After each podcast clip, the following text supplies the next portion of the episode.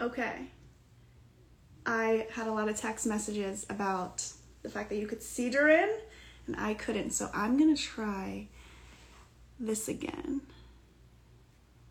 And I hope that it's not just my phone that doesn't work.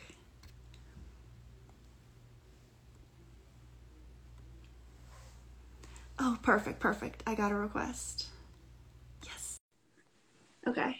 Hello. Hi, everyone. Thank you for coming back. Thank you. So now. Woo! Yes, awesome. like, am I that bad at technology? I can't figure this out. Oh my god. it was definitely me because everyone saw you and I could not see you. So thank you so much. Hi, how are you? It's so good to see you, Barbara. Happy New Year's. Merry Christmas, Happy New Year's, Happy Holidays. Hello, 2021. Woo! Yes, thank you. Happy holidays to you as well. Thank you. So I'll introduce you a little bit. This is my friend Dorin. She is an incredible person. She is a hair loss hairstylist and a fellow trichster. So today we're going to talk about her trichotillomania journey. I'm super excited. Thank you for having me on and congratulations on Trich Talks. I'm like super excited to see the other people coming on later and thank you for amplifying trichotillomania voices. I mean, this is you have an incredible platform. Love your book and I cannot wait to see where this goes. So thank you. Thank you so much. All right, so let's get started. So, um, at what age did you start pulling? So I started pulling out my hair at the age of four. So I honestly don't even know like remember what it's like to not pull out my hair. Um, when I was four years old, I started pulling out my eyelashes and my eyebrows. And at that age, um, my mom took me to the pediatrician, and the pediatrician said, Hey, I think she's having allergies. And I think that's why her eyes are irritated. And I think that's why she's pulling out her eyelashes and her eyebrows. So it went like that for a few years. And then in the second grade, I like vividly remember the day my hand moved from my eyelashes and my eyebrows over to my left hairline. Um, and I pulled out some hairs from my scalp. And like the rest is history. I've been eyelash, eyebrow, and scalp puller. Um, and I have been pulling for over 20 years at this point. So at that point, we were able to get a trichotillomania diagnosis, um, and I've you know done pretty much all the things. Like I've been to a lot of different doctors and specialists for trichotillomania, um, and you know tried counting hairs, fidget toys, journals, everything, and still a hair puller today. Um, I recently posted, and like at the end of last year, I was able to kind of get a full set of eyelashes again for the first time um, which is super exciting because I haven't had a full set of eyelashes since I don't even know when. Um, but that isn't to say that like last year I didn't also see a lot of increased hair pulling and um, from what I can see from like other trichsters and you know my clients who have trichotillomania, last year was like a really hard year for a lot of people with BFRBs. Um, so my scalp pulling was like at the highest it's ever been. So mm-hmm. yeah. How did you first get that diagnosis? I know sometimes, you know, personally, I went to therapists who had no idea what trichotillomania was. Did you have to go to a few before you found out? So, besides the first one, um, who said that I had allergies, um, honestly, I'm gonna be perfectly honest with you. I was so young at the time. I mean, I was like eight years old when I first started pulling from my scalp. That I have to say that my mom was really sort of took the reins on a lot of that process. Um, and I will say that over the years, I've been to doctors. Like, you know, I went to like an eye doctor once and um, sort of had to explain why, like, I had missing eyelashes and oh, it's trichotillomania. And in those moments where maybe you're going to other specialists, I've had to encounter um, professionals, medical professionals, not knowing about trichotillomania. Um, but I would say that like my entry point with therapists and all of that, my mom really took the reins because I was a child. Mm-hmm. Who was the first person you felt really comfortable telling about your trichotillomania? So, um, obviously my mom because she was sort of the one that was helping me to navigate that process. I would say that honestly even with my immediate family i didn't really feel comfortable talking about it for a really long time. And um, that extends like you know my dad my sister my brothers. I mean we talk about it, but it's not something that's really like shared. And, you know, they don't really ask me and I don't really talk about it with them unless, you know, there's something that comes up. So I would say it's as I've begun to sort of become a little more open about my experience um, with the world through things like Instagram and through my job, that I've really started to open up about my experience with trichotillomania. Um, I do remember when I was really young, I had, you know, like a few like really, really, really close friends who I told. Uh, but I mean, I can count that on like less than less than five fingers. Mm-hmm. So it's it was really one of those things where I got so close to someone that it's like I really I want you to know this about me because mm-hmm. it's something about me that I want to share. Yes, and when I first started Instagram, I saw you, and you know, you had shared pictures and stories, and your in your profession also has to deal with hair loss. Um, what made you want to be so open on the internet? You know, that's with you know strangers. You know, for me that was scary. So I, you know, I was inspired by you, seeing you being so open. Yeah. So I mean, I I guess my journey with like being open about my trichotillomania um, probably started right after I graduated college. I, um, you know, was sort of at that moment where you're sort of like, what am I going to do? Um, I was had a job at a museum and I was like an arts and anthropology major in college and loved the arts, still do today. And that was sort of where I thought I wanted to land. And I got to that position and I was just kind of like, oh gosh, I don't know if this is what I want to do for the rest of my life. And I had like a few different moments where I thought to myself, like, you know, I think it's these moments of transition where it's like you think this has been my deepest, darkest secret for so long. And in many ways, it feels like it's like completely transformed everything about my life. And I think a lot of that has to do with the fact that, you know, for so many years, I kept it so private. And so it felt like I was the one struggling with everything and all, you know, all of this was like in my hands. Um, so it felt like in that way, it like constructed or, you know, everything about like my own narrative and the world around me. Mm-hmm. And so a place where I was like, I really, you know, I've done this for almost 20 years at that point. I was like, I really don't want to spend the rest of my life um, living this way and feeling like this is like my deepest, darkest secret and like, you know, the darkest part of me. So I would say that was a big part of it. And then um, I in that process, I sort of came to the realization that, you know, my darkest secret could maybe be like my gift. And maybe what was really dark maybe could really be a positive. So that was the moment where I was like, you know what? I want to go to cosmetology school. I want to become a hairstylist for people with hair loss. To be perfectly honest, like when I started cosmetology school, I got an Instagram. I didn't even tell people why I was going to cosmetology school. Like people, I still wasn't talking about my trichotillomania to other people. Mm-hmm. Um, and so, you know, I like, you know, had gone to college, was in a museum, then I started cosmetology school, and everyone was like, why are you going to cosmetology school? And it's like, I wasn't open about my trichotillomania at that point. And it really became like, as I started talking about it, it's like practice makes perfect. And as mm-hmm. I started meeting more people online, you know, I started meeting people in person. Like I had never met another person who openly told me they had trichotillomania. I think that first time meeting someone, you're like mind blown that there are mm-hmm. other people out there. Even though you know the statistics, it's like mind blown. Um, so it was one of those things where like slowly it became easier. But you know, I have to say that like I started this when I was four.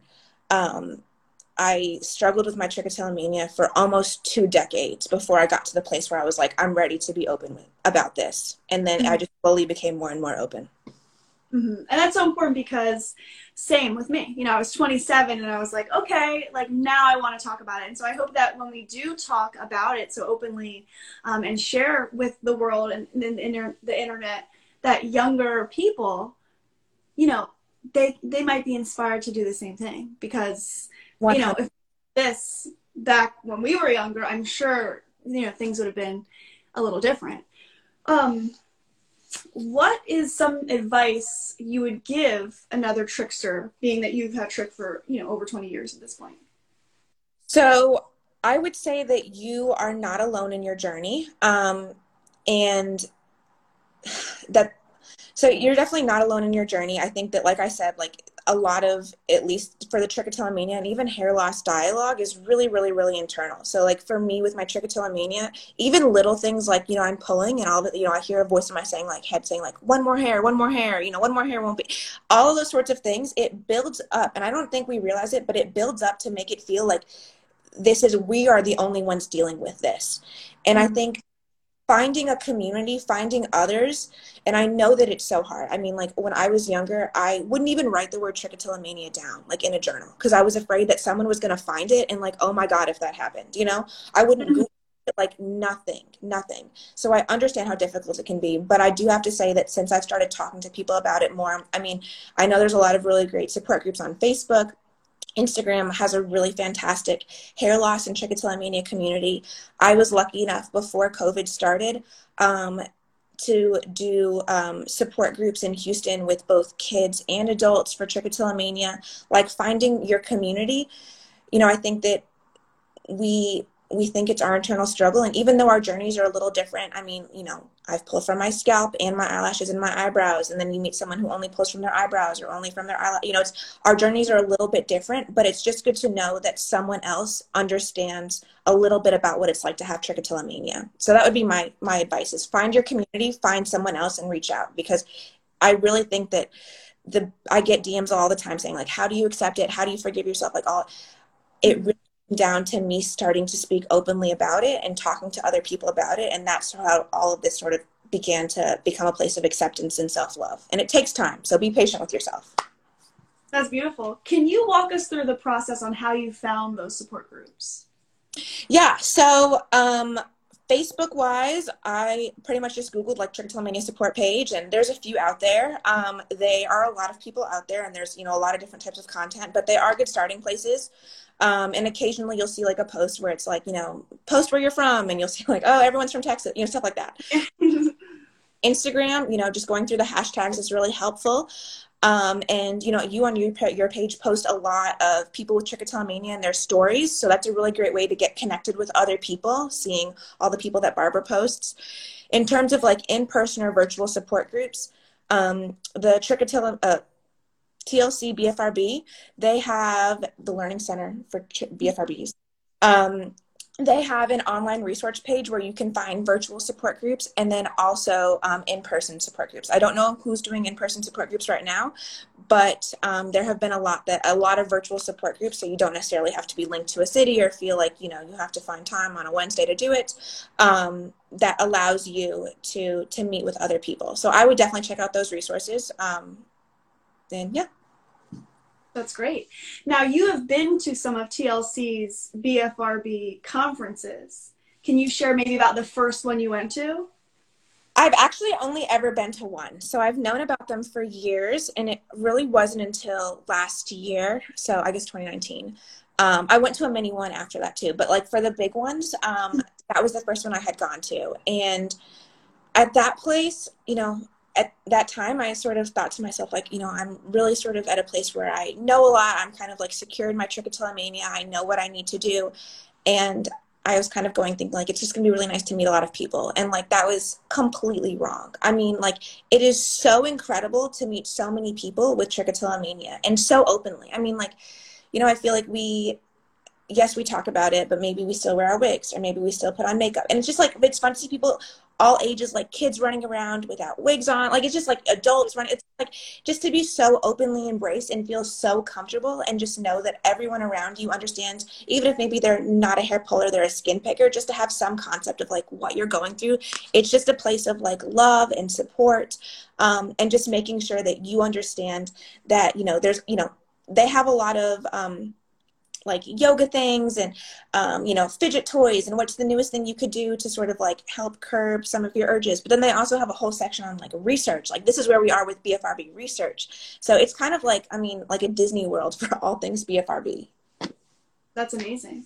Yeah you know hopefully when everything settles you know we i haven't been to one um, and i i can't wait. Barbara. like missing out. I can't I can't wait to go. Um, so when you when you have those irresistible urges and you kind of get in the zone, I know I I definitely do. What are some ways that you kind of snap out of it? a few different things um, have helped me and i would say that what i do has changed over the years um, but for me right now um, i would say that my biggest area of pulling is my scalp so i find that even when i'm home I might have the urge to like take off my wig and like, you know, then all of a sudden my hands are in my hair and I'm pulling. So at that moment, I'm like, Dorin, put on your wig. like put on your wig. It's you know they say one of the things is like for scalp pullers is like put on a hat. Well, I can also just put on you know a hat with a lot of gorgeous hair at the end of it. so um, putting on a wig is definitely one. One that I actually learned from a really, really, really sweet girl in the Kids Trichotillomania support group, which sounds a little bizarre, but is really helpful, is to put a piece of like ice on your scalp wherever you feel the urge, sort of like a sensory thing. Um, I don't know how that would work with like, you know, around the face for eyelash and eyebrow pullers, but it really helps me. Um, and it kind of like, you know, switches the sensation that you might be feeling on your scalp. Mm-hmm. And I would say the biggest one for me is I have always been someone where if I grow accustomed to pulling out my hair in a certain location, like sitting in front of a certain mirror, sitting in a chair in front of a mirror, sitting on a part of the sofa, then I will continue to pull there. So, like when I was in college, I would, you know, I didn't pull a lot, but when I would go home, I would find myself like in front of the mirror, just like I had done when I was a kid, like pulling, pulling, pulling, pulling, pulling. Mm-hmm. So for me, changing location is huge. So if I find myself like in front of a mirror or sitting on a sofa or pulling on a chair, then all of a sudden I'm like, okay, I need to go somewhere else. And like I know it's hard. I've lived in studio apartments where it's like you're staring at all of your space. Like mm-hmm. like stepping outside, moving to the other part of the apartment, for me that's super helpful. That's wonderful. Now you said you started pulling at four years old and then eventually in second grade with your hair. Have you always worn wigs or did you not before? How did you how did you get to that process of wearing wigs? So i have not. Um, the last time i had a full head of hair was the summer after third grade. Um, so I would say for the most part, I was able to like, you know, do a comb over or like clip my hair in a certain way up until I would say about the seventh grade. And then at that place, I needed to wear a headband every single day. So it was just sort of like a little headband in the front. And then slowly over the years, it got bigger and bigger till pretty much it was like a bandana, you know? Mm-hmm. So at that point, I was in the 10th grade. And that was when my mom was like, let's find you someone so that we can figure out other hair solutions because you know, I speak to other people who have um, have come in wearing like headbands for years and years and years, and I mean, headbands are great and they're really fun accessories, and I'm finally feeling like I can start to get back into them. But like when you have to match every single outfit you have to a headband, it's like okay, you know. Mm. Mm-hmm. So I started wearing hair in in, de- in 2010, and at that point I was wearing like an integrated mesh system, so it was like bonded to my head, but with it was sewn in, and um, I would say I wore that for maybe five or six years or so. And then, probably about four or five years, I eventually transitioned over to wigs. When I was in cosmetology school, a lot of the women who were around me were also wearing wigs, and they were like, just give it a try, see how it works. And um, I've been wearing wigs ever since and love it. And especially for me, I because I've been pulling for so long, and I think just because of the way that I I pulled, um, I actually have some scarring alopecia in some areas of my scalp. So like I don't have any hair like on this side of my scalp, and I know mm-hmm. from years of it not coming back that it won't. So mm-hmm. best option for me because you know this toppers cover up this, but I need a little help over here too. Mm-hmm. So there are so many different ways you can have hair um, you know, mentioning the topper and like the sew-in. Because you're in that industry, can you tell us like the different ways if we, you know, had different patches? How could you, um, you know, manage that with the different pieces? Yeah, absolutely. So, um, I guess there's three or four different major areas of like hair extensions, alternative hair. Um, so there's like traditional extensions as we know them, which is sort of like the most common, like with either like clip-ins or sew-ins and those are meant to sort of start like around here and then go down. So you can either like get a few that you clip in or have them sewn in. And that's really meant to give you um, a lot of density down here. So if you find yourself pulling from areas that are maybe like below the top of your head and want to just fill in some density through here, that's a really great way to, to go. I will say that I know some trichsters who do really well with traditional extensions and those can be bonded to either clipped in or bonded to your hair with things like sewing, um, you could use keratin extensions, beaded extensions. There's a lot of different ways now. Um, but I will say that I had those done, and in my experience and a few other trichsters' experience, um, it puts a lot of pressure on the individual strands of your head, and that can be a little triggering for some people. Um, having said that, they are the most like mainstream form of extensions out there. So for a lot of people, that is like their entry point into the world of extensions. And I do know trichsters who have done well with them. I just personally didn't have a great experience. Um, so that's one form of extensions. The next would be the topper family. Um, and so toppers come in different sizes. They can be like just as small as like covering up the part on your hair or cover up the entire top, or they can pretty much go down to like three quarters of a cap, just anything before you hit like a full head, which is going to be a wig. Mm-hmm. So come a long way in the past few years. Um, and there's different forms of them, you know, lace and silk. Um, and they're a really great option for people who want to continue using their own bio hair as much as possible. So for like when I started wearing hair, that was super important to me that I still felt like I had a lot of my own bio hair out and showing. So I could be like proud of it and show it off in that way. So toppers are really fantastic for that depending on how you clip them, or maybe if you were like me and had them, you know, sewn into your head, um, they might take a little bit of work and it may not be like a perfect color texture match um, just because you are showing your own bio hair and obviously what you're buying in a topper is not you know your own hair on a topper mm-hmm. Um, then the next family is going to be wigs, which is what I've been wearing for a few years now. And I love wigs. I actually call it like my little hair jail because I can't get to my own bio hair underneath. But mm-hmm. a wig is just covers up all of your own your own hair. Um, wigs have come a long way. I know that you know there sort of used to be like this really negative connotation surrounding wigs that you know, ugh, you know, a wig. Um, mm-hmm. I will say that like wigs have come a long way and can look really, really, really natural. Mm-hmm. Um, so that is the next one. And then the last one is going to be bonded systems. So that would be um, where it can be different sizes, but essentially it's just something that's bonded to your head. So my wig I take off every night, a bonded system would be kept on my head for a sustained period of time. Mm-hmm. And how, how do you actually bond it to your head? So there's a few different ways. Either use, um, like I said, like keratin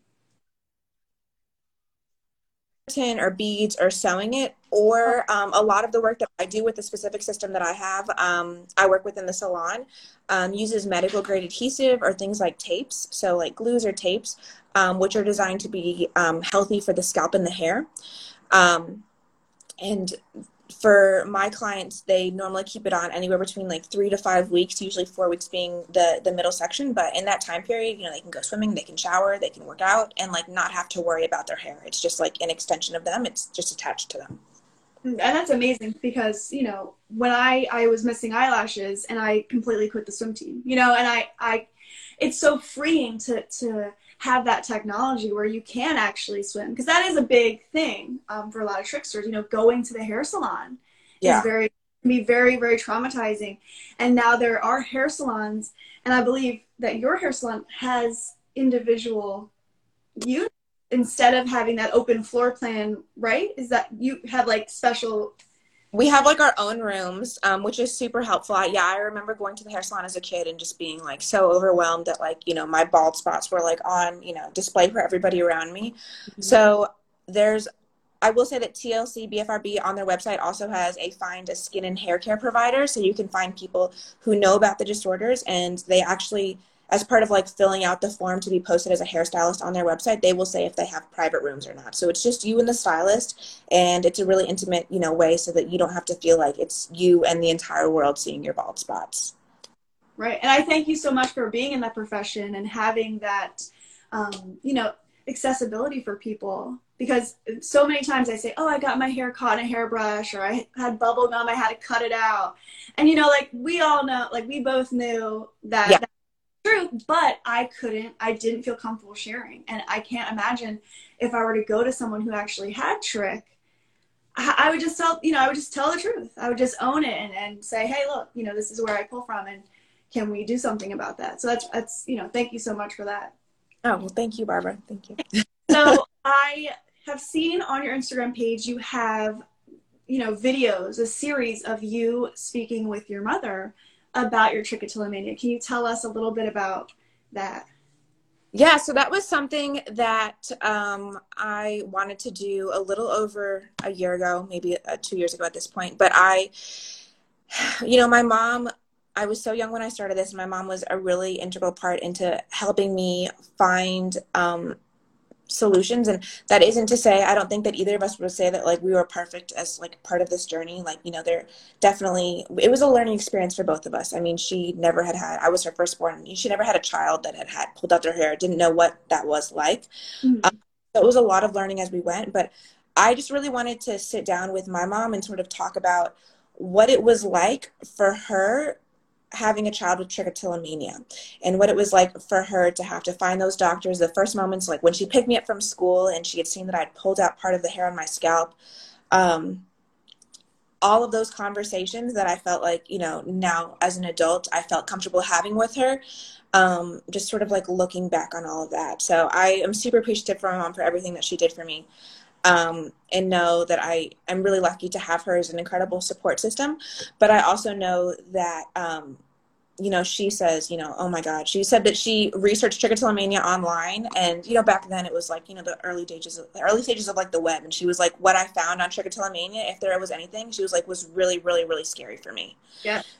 Like the more positivity we can like you said the more positivity that we can have surrounding this the better. Because yes it may seem scary at first but this isn't the end of the road for people. Like this doesn't mean that you are going to have a really terrible life ahead of you. You know i would think i think that you and i would both say that like trichotillomania has honestly only like enhanced me as a person. Like it sounds crazy to say but i feel like i am a better person because i have trichotillomania Mm-hmm. Oh, definitely. And I think that it's, you know, you realize that, you know, like you said, you want to talk about it. You're, this is important. I can change people's lives because I have this disorder and so do so many other people and i want to be able to share that with them and like like you said know that they're not alone with that um, and uh another thing that you said that i liked was you know it's not the like the end of the world. And when you know when we were younger my mom also looked online and the, one of the things that she saw was like you know your daughter's going to eat her hair and and you could actually die from that because we can't um, digest our hair. And so it was very scary. And so like you said the positivity and just tlc having the list of those resources find a therapist find a support group find a salon where you yeah. feel that we did not have you know we did not have anything like that and so I'm just so happy for this continuation of spreading awareness. And on a separate note, you know, Trich is something that we both have, you know, brought us together, but, you know, we have now a friendship that stems from other things as well. So, what are some things that, you know, you like to do? Like for fun, what are some hobbies that you have or some things that you would like to share just about you, not even about your trich? Okay, so I feel like all of my hobbies I probably could tie back to my trich, but um, okay, I'll just say that I feel like trichsters, this is like our little secret power that like I don't feel like we give ourselves enough credit for, but we have like incredible fine motor skills. Like the fact that we pick out hairs amongst a whole bunch of them, like are you kidding me? Like our fine motor skills are like off the charts. So I feel like a lot of my hobbies kind of surround like using my hands. Mm-hmm. Um like with you know with covid i started like baking and cooking more and found some fun recipes um, i a lot of the women in my family um, are crocheters and do like a lot of yarn stuff and it's something that we like love to share with each other like whenever we get together we'll bring like our yarn and our projects and things like that so i love to crochet um, i love to um, work out i don't do it as regularly as i would like but i do make it a point to um, be physical when I can. So if that's even just like taking a 20 minute like yoga class on YouTube, or I love to like walk. I'm not great at running, so I like to walk. Um, and then spending time with my dog. I mean, she is such a blessing to me, and I I'm so lucky to have. You know, I mean, I rescued her, but she like rescued me years ago. So I'm so lucky to have her. So I would say those are a few of my hobbies. Um, yeah. That's great. And I, it's funny you mentioned the motor skills. One of my favorite things is like if someone's necklace is tangled up, like please, I would gladly un- sit there and untangle all your jewelry. Like it's the little things that I I.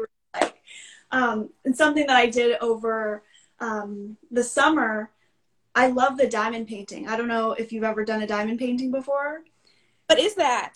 It's this. It's a it's a painting, but it's sticky, and there's little tiny gemstones that it's like um it's kind of like paint by numbers, but you stick a gemstone on it. Oh my gosh, that's I Like I did so many because it's and you're you know both hands are busy. And so for me it was like whoa this is great. This can keep me occupied forever. But you know like you said it, it ties back into into trich for sure. I definitely have to check that out. I have always, I mean, like even this past week, I was like, I need to get into drawing and painting. And I have never, ever, ever, ever been good at drawing or painting. But like things like that sound so fun because it's like you don't need to have like an incredible, like immense talent for things like drawing and painting, you know? So I'll definitely check that out, Barbara.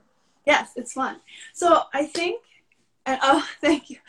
Um, Ashley said something about winged eyeliner. So yes, also doing makeup all the time you can probably attest this, you know, with me missing my eyelashes, I'm constantly doing the liquid eyeliner. Do you feel like you have a special talent in that too? Because I feel pretty good. Which that I do it. I would not say I have a talent. Definitely still the like cousins, not sisters, not twins situation. And actually, like in COVID, I um didn't put my eyelash. Like I used to wear my eyelashes every single day, and like for years. And it was I actually felt like it was really helpful for me to not pull out my eyelashes and i think it's part of the reason i was able to get a full set of lashes because you know i didn't want to be you know 12 noon away from my house and like yank off my eyelashes accidentally. Mm-hmm. um, but i stopped putting on my eyelashes during quarantine and like now i struggle to put them back on.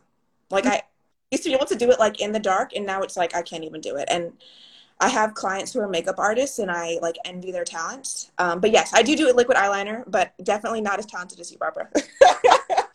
I can't do a. I'm gonna tell you, I can't do a wing. So I try at some point. I because I always, you know, this is a little side note, but you know, I, I, would wake up late for school, and in high school, that was when I constantly wore the liquid eyeliner, and I would be in the car, you know, stopping and, and trying to put this.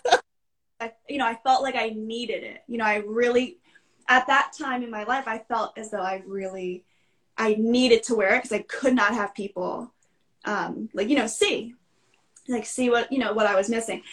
But you know, over over you know um, the quarantine, I also didn't wear any big eyelashes, but I found that I, you know, I pulled all my eyelashes out. You know, my my ment my mindset was, no one's gonna see me anyway, and I let myself you know kind of have free rein like did did you you know experience something similar? Yeah so for me it wasn't my eyelashes it was my scalp. And um i don't know why i don't know why but i i mean i don't know why it wasn't my eyelashes but i my scalp pulling this year last year was the worst it's ever been and i pulled from areas i've never pulled from in my entire life. Like i started pulling here then i pulled here that's been for years. I have never pulled from the side of my head, and last year I nearly pulled it all out. So I, um, I mean, I can say it was for a lot of different reasons, like stress, being at home, having a lot of time, like all things which I just know are not great for my trichotillomania. Um, but yes, definitely last year, and a lot of my clients are coming and saying the same thing, saying last year was really hard for me with my trich. Last year was really hard for me with my BFRB. Um, so I think in those moments we need to remind ourselves like, be patient, be mm-hmm. kind. A part of our journey. We know that this like waxes and wanes. Um, and yes, we still i mean honestly still i still feel like i'm trying to get all of that kind of under control i think we talked about this like a few weeks ago but like i had a moment where i was just like okay Dorin, like you're back at work you're kind of back in your normal schedule like time to get a little under control. Like I still feel like I'm getting into that place, but like this is something that ebbs and flows, and we just have to be patient and know that it's like we're you know we're maybe riding the roller coaster right now. Mm-hmm. In one of your videos with your mom, you spoke about seeing a therapist that asked you the question, "Do you want to stop?" And your response to that was really powerful. Do you mind sharing a little bit about that? Yeah. So, I mean, I started in therapy when pretty much the second that I started pulling from my scalp. So, from second grade to the 12th grade, I was in therapy pretty much the entire time. And I saw a few different therapists over the years. And it wasn't until the one where I was in high school um, where we had, you know, at that point, you know, we tried pretty much like everything that you can throw at trichotillomania. And at, he was kind of just like, Do you even really want to stop pulling out your hair? And it was, you know, no therapist had ever asked me that before. So it was kind of like this moment of like, okay, you know, I thought I'm here so I can stop pulling. I thought I'm here so I can get this under control, so I can, you know, curb my urges and things like that. Wait, do I really want to stop pulling? And I I feel like that sort of that question was one of those things that like transformed the way that I think about my trichotillomania. And a lot of it was sort of me coming to the realization that because I started pulling so young, I don't know myself without my trichotillomania. So the thought of stopping to pull was really, really scary for me. It's like, who would I be if I didn't have my trichotillomania? Mm-hmm. So I would say that a few years later, as I was like beginning to think about these things, and especially as I started, like, went back to cosmetology school and things like that, I realized that, like, yes, let's say one day I stopped pulling out my hair. To say that, you know, trichotillomania is no longer a part of me is not honoring the part of my life for so many years where I had trichotillomania. So I really need to make sure that like I'm honoring that part of myself, honoring that part of my story. Even if I stop pulling, to say that I don't have trichotillomania is not accurate. Mm-hmm. And you mentioned something about the idea that when you know when I was younger too, I, we went through a lot of uh, cognitive behavior therapy to try to stop. And you mentioned something about the idea that you have to kind of breeds that shame that we already are feeling. Would you like to speak more about that? Yeah. So I think, do you mean by like this sort of uh, like the you the fact that you have to stop pulling means that like somehow there's something wrong with you if you do if you do? Mm-hmm. Yeah. So I think that the emphasis yeah so i would say that for a lot of the therapy that i had a lot of the emphasis was like how can we get you to stop pulling? How can we get you to do xyz and all that was doing was putting emphasis on like trichotillomania is bad. Trichotillomania is not what you should be doing and you know you think about that and then you think about the hours that you spend pulling and it's like oh my gosh like what am i doing? I'm doing something bad. Am i a bad person? And i think especially when you're young you're sort of like developing your sense of identity you're developing your sense of like who you are as a person.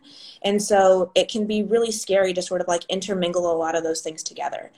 So i think rather than focusing on like you know and i'm not saying that that you know that all of therapy is bad or there isn't a place for all of it but rather than focusing on like you know, you need to stop pulling. There needs to be sort of like this more like holistic approach. And I do think that, you know, the therapy that we had when we were kids years ago, I think that therapy has come a long way.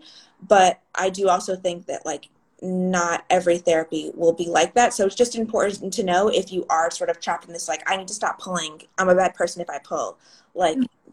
there's more to that. You know, there's more. We need to get into the sense of like self love, self acceptance, like honoring the small achievements, honoring that it is a part of you and that's okay. And there's a lot of great benefits that come from having trichotillomania. Mm-hmm. And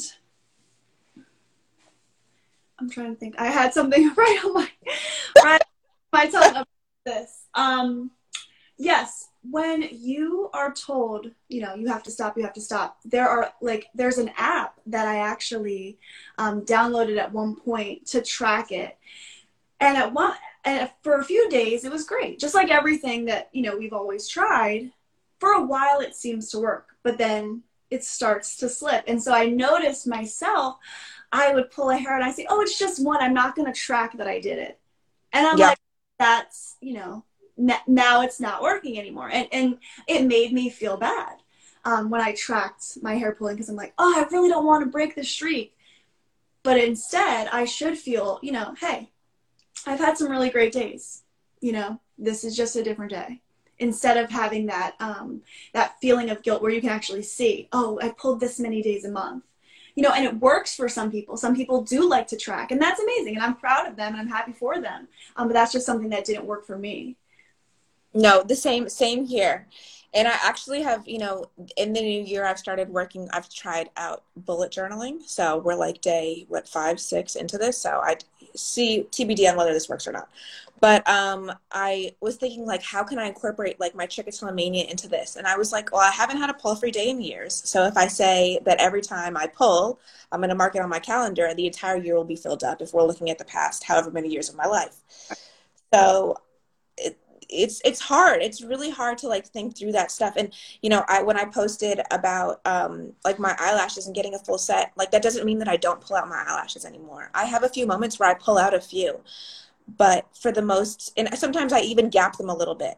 Mm-hmm. and i oh my gosh what did i just do? But like no no no no you've you've had a little bit of achievement. Maybe it feels like a little bit of a setback but like let's not focus on that. Like let's move on to the next moment. We can't keep living in the past of like the hairs pulled the moments where things were done. Like let's move forward and try again.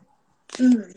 And in my experience, I, like you, I've had moments where it seems like everything's together, but that's only because I'm not focusing on one area. I know for me, if I start pulling from my hair, my eyelashes, and I go to one area over and over again, I know that, you know, I'm going through a moment with this because sometimes I can, you know, pull a little here, a little here, and there is no visible gap. And I know my trich is coming back in its wave when I go back to that spot over and over. And then, and then I deal with that again. Um, you know, I think, you know, it's so, so important that we are talking about this. I'm so grateful that you have been on. It's been such a pleasure. You know, is there anything else you'd like to say to the Trichster community before we wrap up? Um, well, first, I want to thank you again because this has been so much fun. I mean, I love chatting with you, Trichotillomania or not. I love chatting with you, Barbara. Um, but yeah, I mean, thank you again for amplifying trich voices. And I mean, your page is so incredible and like getting to share people's stories and see how similar and not similar we all are. But it's just a place where we can feel celebrated and feel like our story matters. And I think that's so, so, so important. Um, I would say along the same lines, like, if you feel like you're struggling with trichotillomania, if you don't know anyone else who has trichotillomania, especially as we like navigate this like COVID world where a lot of things are moving virtually, like try and find people online um, and reach out to them and like find your community. Because honestly, I I really honestly believe that like the thing that has helped my trichotillomania the most is feeling like I'm not alone and feeling like I have a community and feeling like there are others out there who understand what I'm going through. Well, that's amazing. Well, thank you so much, Dorin, and it's been a pleasure, and I can't wait to talk to you again soon. Sounds good, Barbara. Have a good night. Thank you too. Thank you, everyone who came to watch. I really appreciate it. Thank you. Bye. Bye.